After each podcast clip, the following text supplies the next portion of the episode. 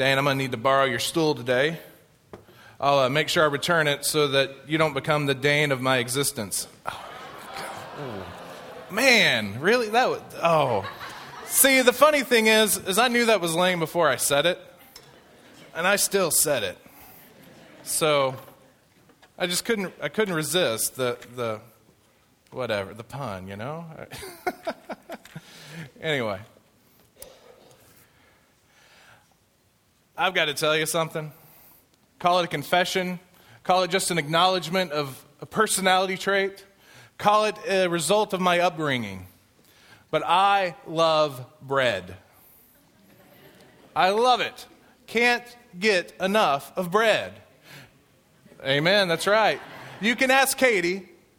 In the early days of our marriage, I used to complain if we didn't have enough bread at dinner.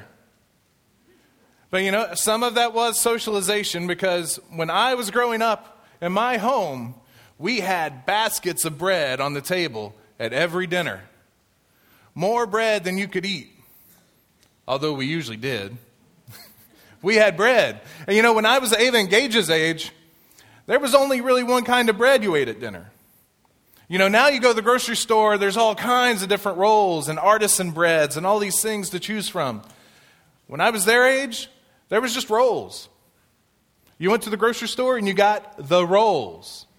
Because that's all they had. I'm, they're still in the store. I know they have a brand name, but we didn't know them by a brand name then. They were just the rolls. They were those yummy, gooey, chewy rolls with the kind of muffin top looking thing with the three little grooves in the top so you could peel them into three parts. Oh, I can. Y'all know those rolls, right? And you'd pop them in your mouth. And I don't even eat mine with butter. I got to tell you, I don't like the butter on the rolls. But man, pop them in your mouth, they're oh so good. And we, we would have baskets of those and just chow down on those so much. But my mom cooked so much that by the time we'd stuffed ourselves, we still had like Ziploc bags of rolls left over. So if I needed a snack right before bed, healthy, right? I got a roll. If I needed a snack when I came home from school, I got two rolls. If I needed a pre dinner snack to hold me over, I got three rolls. We loved our rolls. And, so I was excited when sooner or la- later we had sourdough rolls, we had garlic bread, we had all these things coming to the house. It was the wonderful thing. I loved bread. So when we read in John that Jesus is talking about bread and the bread of life, and we ate our loaves to the full, that's in my wheelhouse, y'all. that's in my wheelhouse. Well, let's put this bread in context. Because the picture John is drawing for us in this passage is one of Exodus, one of the wilderness wandering, one of salvation. You see, the group Jesus is talking to, he saw them on the other side of the sea. And he took the loaves and the fish that we read about and he fed the multitude. One of the signs that Jesus gives in the book of John and he fed them with barley loaves that this boy had, the, the bread of the poor people of that time. And he blessed it, he gave thanks, and he broke the bread, and they passed it out. Had them all sit down. Not just come up and take and eat and run, but sit down. Let's have a meal together. We're in community, we're in communion. And they ate their fill of the loaves. And they made the connection. Here is the prophet, here is the Messiah. And they said, Here is the king. We talked about Christ the King last week. And it so wound them up, it so excited them that John tells us they wanted to take him by force and make him king.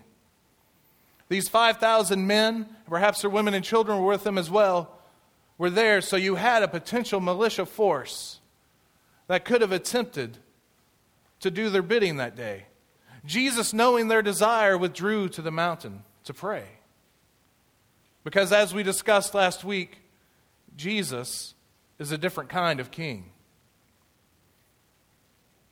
So, this is a story of Exodus. This is a story of kingship. This is a story of Jesus overcoming the powers of the world. Whether it's Pharaoh, our personal sin, or whatever evil may be at work in this world, this is the story of Exodus, of salvation. Having walked away from these people wanting to make him king, having saved his disciples on the journey acro- back across the sea from that storm, they're on the other side of the sea. And these people, so eager to make him king, had gone out after him. They knew he wasn't on the boat with the disciples, but something led them to go to the other side of the sea themselves. And when they get there, they're wondering, Jesus, you're here? Perhaps they're not sure how he got there.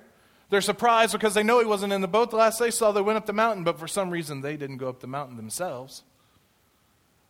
And they're surprised to see him, and they want to see a sign. And Jesus sa- says to them, I tell you, you don't believe in me because of signs, but because you had your fill of the loaves. And he's challenging them, but they're pushing even harder. But show us a sign that we'll know for sure that you are who you say you are. And again, we have the Exodus motif, the wilderness wandering. Because they've already had a sign, but they want another. The Israelites in the wilderness had already had a sign. The waters parted, they crossed on dry land and the waters closed back down on the Egyptian army. But in the wilderness, they would complain. In the wilderness, they would grumble. They would demand a sign. So Jesus is calling them to simply believe in Him. Why do you need signs? Why do you need more signs? Simply believe in me. I am the sign that God is present, that God is at work in this world, that God is overcoming all sin and all destruction in this place. And he's trying to remind these people really of who they're called to be. If they're going to encounter the God of the Israelites, if they're going to encounter the God revealed in Christ, he's taking them on a journey back into the scriptures. He's pointing them back to Deuteronomy when he says, Don't eat just the physical food, but eat the bread of life, the bread that will leave you never again hungry. Because what does Deuteronomy 7 say? It tells us you do not live on bread alone, but by every mer- word from the mouth of God. He's calling them back into their scriptural tradition. To remember that this is about trusting in God and following. And Deuteronomy 8, excuse me, that was Deuteronomy 8. But Jesus is also reminding them by saying, Trust in me and follow me. Don't give in to this urge to take me by force and make me king. To reminding these people of just who they are in Christ. It's not to be the people to force Rome out of Israel. It's not to be the people to force the Pharisees, who have generated much of their oppression as well, out of the temple and take control of it all themselves and establish Jesus as prophet, priest, and king there in that physical place, in that, in that ge- geographic place and time. That's not what Jesus was calling them to do when he fed them the loaves. He was calling them to remember in Deuteronomy 7 when Jesus tells the Israelites preparing to enter the promised land, I did not choose you because you were the most numerous people. I did not choose you because there was anything special about you. I chose you because I chose you. Now trust in me and don't just hoard up the blessing of having been chosen for yourself but pour that blessing out. Deuteronomy goes on to explain that the nations will flock to them if they will but follow the law, if they will but obey the covenant God and trust in God. If they will take the thanksgiving that they've experienced through the receipt of the bread, like the Israelites received the manna in the wilderness, and the quail in the evening, and the water that sprung up from the rock when it was struck, if they will take that and realize that that blessing is to be used to bless. It's not just to scream thanks to the heavens and then keep it to ourselves. It's to take thanksgiving and to turn it into trust giving. Because when we're called to give things away, that question of trust starts to rise in our mind. It starts to, to fester in our hearts and in our souls. God, you've given this to me. How can I have security if I give it away? How can I have security if I love my neighbor as myself? How can I have security if I'll walk with you unflinchingly with nothing but trust that you will provide? Where does my security come from in that moment? But this trust giving becomes important for us because if we don't embrace the trust that we should place in the Creator, we run the risk of going from thankful to arrogant. We run the risk of thinking we've arrived. We run the risk of resting on our laurels, which, if we're honest about this idea of grace, are not our laurels to begin with. These are God's laurels we're resting on. And God isn't calling us to rest. In a Sabbath sense, yes. But God is calling us to get up and go and share that Sabbath rest with the rest of this world. To take the blessing we were given and to give it out to all those we come in contact with. This is what the Israelites would lose sight of. I say it over and over again because it's so important for us to understand. When we look at 1 Samuel and the people are demanding a king, God says, No, you're not called to be like the other nations. You're called to be different. You're not called to embrace the form of powers and dominance that help you to force your will on others. You're called to trust in God, follow God, and let God do the work. The Israelites forgot that. They took up kings, they took up idolatry, they took up alliances that entangled them with other nations.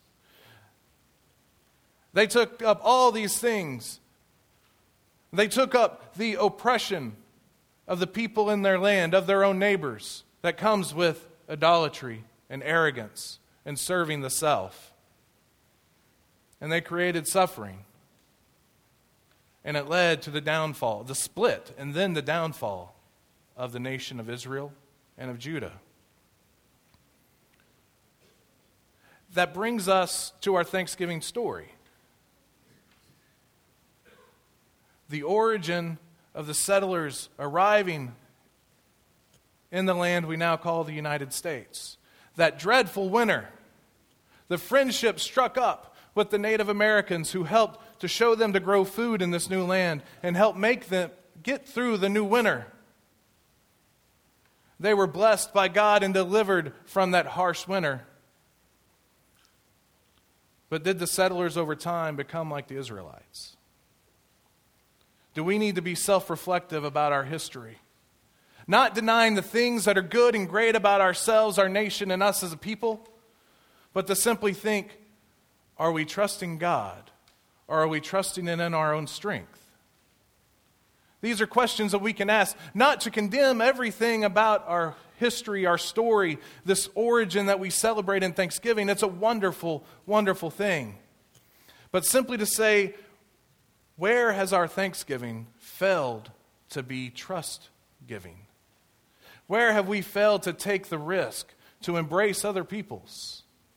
Where have we failed to give the many material blessings that have been showered upon us so that others could be delivered from their suffering, from the harsh winters of their lives, the way many of our ancestors were? How can we, as Christians in America, bear witness to this idea of trust in the Creator, to this idea of following God through thick and thin, to the idea that everything we're given, the bread of life that we're given, is meant to be shared, and shared in word and deed. Because likewise, today, we as a church, we very well can expect to be blessed. God is a loving God. Jesus was a gracious and is a gracious Redeemer. The Holy Spirit is a powerful presence with us today, shaping us, transforming us, pouring grace into our lives every minute, every second as we seek God. But will we keep that to ourselves or will we pour it out? Will we put a lid on us, the receptacles of God's grace? Or will we throw the lid off and pour it out lavishly on the world around us? Because we may become mistaken. We may think, well, our prayers were answered. Or we've been greatly blessed. It is clear that God is on our side. And bathing things, covering things in prayers of utmost importance. I've heard story and story and story in this congregation and out and beyond where prayer has brought people through such difficult times. Prayer, prayer has turned us to God in such ways that has brought an incredible increase. But there's always that risk that we become like the Israelites. There's always that risk that we become like the Galilean peasants who, when they received God's blessings, wanted to make it all their own.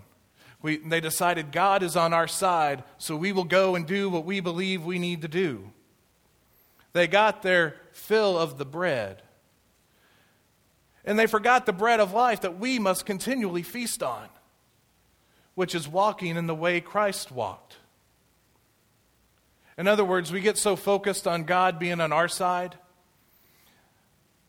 that at times it becomes hard for us to remember that it's important for us to first be on God's side. And the blessings that are showered upon us to sh- share with others get kept in instead of being poured out lavishly. This is the question that we have in Thanksgiving as we celebrate the great many blessings that God has given us. Not only one day a year, not only 30 days on Facebook, but every day of our lives. But knowing that thanks, can't we imagine what it is to take part in God's narrative in this world? Can't we imagine what it is to have others, through our witness, through our actions, through our words and sharing the gospel, that they experience the great blessings of God that we have? Can we imagine a world in which the blessings of God are undeniable? Because a people who were blessed and were filled with the loaves go out with the bread of life. So, what does that look like, this trust? Because there is the temptation to go from thanksgiving to takesgiving. But instead of going to takesgiving, let's go to trust giving, where we place our trust in God to go out and share, to share our material blessings, to share the spiritual blessings that have been showered upon us, to share everything we have with the world around us. What does it look like to trust? There's many ways. There's a robust world mission in this church, placing trust in God to go out into the world, to foreign lands, and to share the gospel.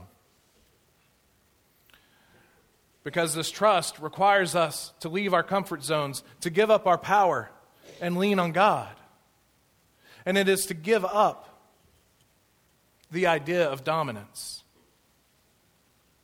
and forcing ourselves onto others and forcing them to become like us, to embrace community and justice. For God was calling these people who wanted to make him king, no, we shall not do this. For the bread of life does not come through force, the bread of life comes through love.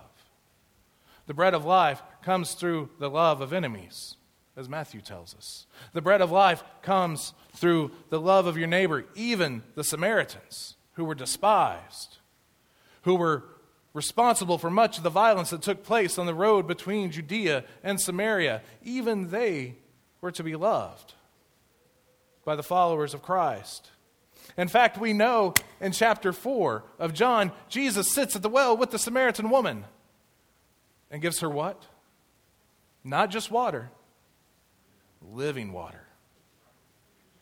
That living water, which we can, will later learn in chapter 7, is the Spirit. That Spirit that gushes up inside of us. Grace being ever poured into us, gushing up inside of us, renewing our lives by the day so that we can pour out to the world, so that we can bring the blessings of salvation and community and justice and peace and all that goes along with it through God's grace to the rest of this world. Because in verse 35, Jesus brings these two chapters together the Samaritan woman and the feeding of the multitude and the crossing of the sea, when he points out to us that we must eat the bread of life and drink the water that will leave us never hungry nor never thirsty. But we have to trust in order to do that. This Samaritan woman who went out in the hottest part of the day to escape the derision of her community. She went and she told her friends and neighbors. Now, she was obviously outcast. Why, do we know why she had five husbands? We don't. Had she been written a bill of divorce by five men? We don't. Had she been the unfaithful one? We don't know that. John tells us she's living with a man who is not her husband. But depending on what the circumstances are, she may have been acting out of despair and desperateness. But Jesus is calling her to go forward in hope and to realize that the blessings of God can set you free from all despair, from all suffering, from everything that you've projected on yourself that is holding you back from being the best that you can possibly be, renewed by Christ. And so we drink the living water.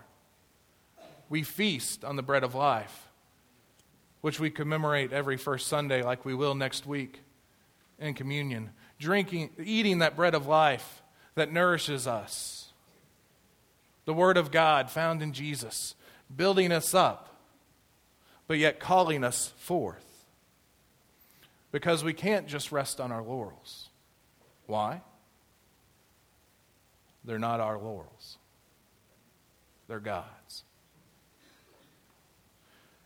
But if we need to understand what this Word of God revealed in Jesus is calling us to be, what it is to believe, it'll help if we understand the connection that Jesus is making between his lesson here to the multitudes he fed and to the grumbling Judeans who he'll soon be having the same conversation with.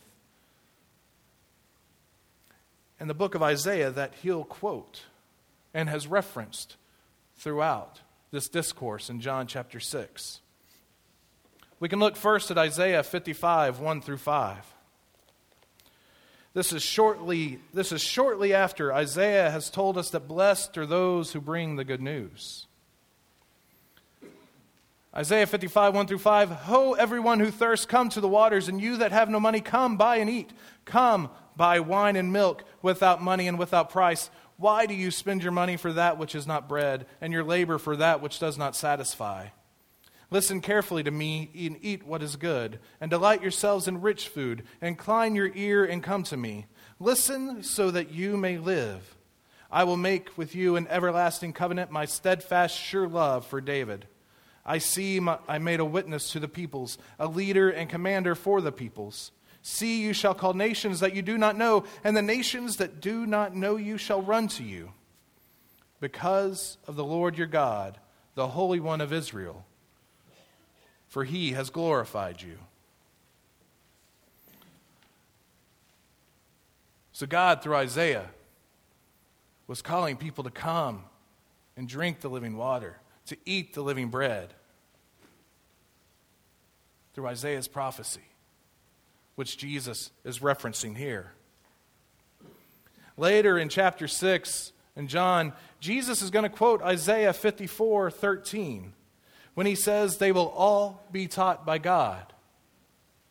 Saying that we have a responsibility, as so many in this church know, to have a knowledge of the Holy Scriptures and the Word of God that is speaking to us through the Scripture and through the Spirit as we encounter that Scripture, understanding that Scripture contains all that is necessary for salvation.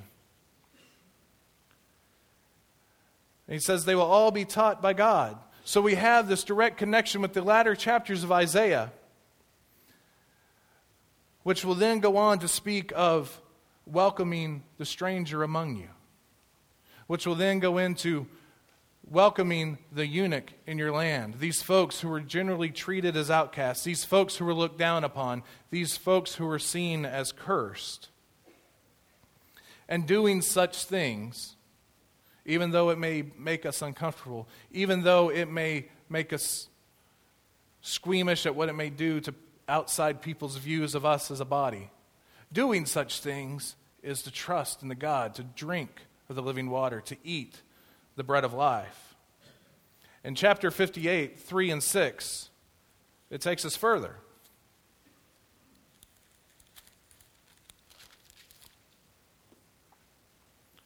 Why do we fast, but you do not see? Why humble yourselves, but you do not notice?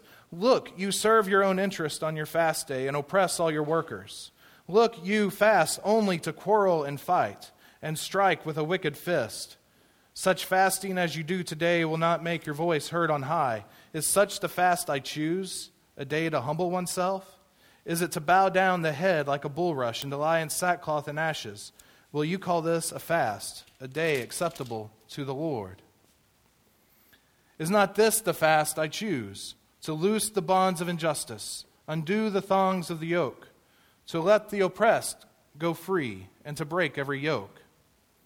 Is it not to share your bread with the hungry and bring the homeless poor into your house when you see the naked to cover them, and not to hide yourself from your own kin? Then your light shall break forth like the dawn, and your healing shall spring up quickly.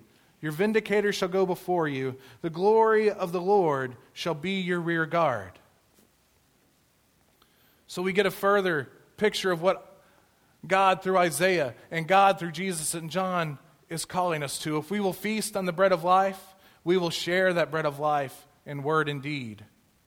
We will go out in trust, understanding that we may have to give up some of what we hold so dear so that others can have the most precious thing that we've received the blessing of God, the grace that's forgiven us our sins and renewed our lives and is transforming us by the day. But we must go out. We must be willing to trust. We must be willing to sacrifice and turn thanksgiving not into takesgiving, but into trust giving. So, how do we do that today? Well, I heard a great story of one way that this has been going on here in this body. 350 coats were collected for refugee families. People, I believe, don't come from cold climates. Probably not even real familiar with a coat. Maybe I'm wrong. Maybe I'm projecting my own presuppositions that are false on them. But 350 coats were collected for people in need. And imagine how much of a blessing that is for them on this morning. Imagine the sleets coming in, the colds moving in, the f- roads might freeze. Heaters have a hard time of continuing to work when the temperatures plunge. Consider how blessed they will feel when they receive the coats that were collected for them. But some other proposals. We're working on something, a group of us, the evangelism team, and be reaching out to the local missions team perhaps. I know it's coming together in short order because it's taken a long time to get to this point.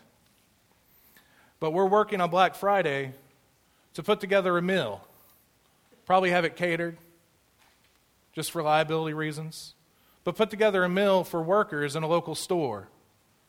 I spoke with the, the manager and HR director at Kohl's, same person, but at Kohl's, who was more than excited that we were willing to come out and share with the workers at Kohl's on Black Friday. They'll probably be cutting short their Thanksgiving time with their families as they set up the store and get ready for the shoppers to flood into the doors Thursday night and Friday. And if they'll allow us, if we can convince them that we, the only agenda we have is love, We'd like to be there and actually serve the workers when they're on their break so that they can actually sit down and they can relax on what is, if not the hardest day of their year, one of. And a day where we as consumers, running across stores to get the Black Friday deals, mm, we might turn a little ugly. Those TVs only cost 100 bucks once a year. Got to get it now! So we're going in to try and provide a different kind of witness. We're going in to say, look, we're here to serve you. Because we know that while others may not acknowledge it, you're much more than servants. You're our fellow human beings created in the image of God who has as much worth and serves as important role in your job as I do in mine. So we're here to serve you, to love you, to hopefully through our actions bless you. No, they didn't sneeze. But we're going out to do that. There may be another store. I'm having some other conversations where we might have the opportunity, if we have enough, enough people willing to take part, where we can cover two stores. So we're putting this together simply to offer blessings. I'm not one to go out and shop on Black Friday. If you are, remember, these are your friends. These are those created in the image of God, called to be blessed by us. So if you're running frantic through a store trying to figure out where that TV or computer or cell phone or whatever it may be is, let's treat everybody with respect. Our fellow consumers and the workers. And remember, too, that many of them are making minimum wage. Many of them are making a choice as to whether they feed their kids or pay their bills. That might be something for us to bear witness to as well, in a different way. And people may have different opinions on how we bear witness to that.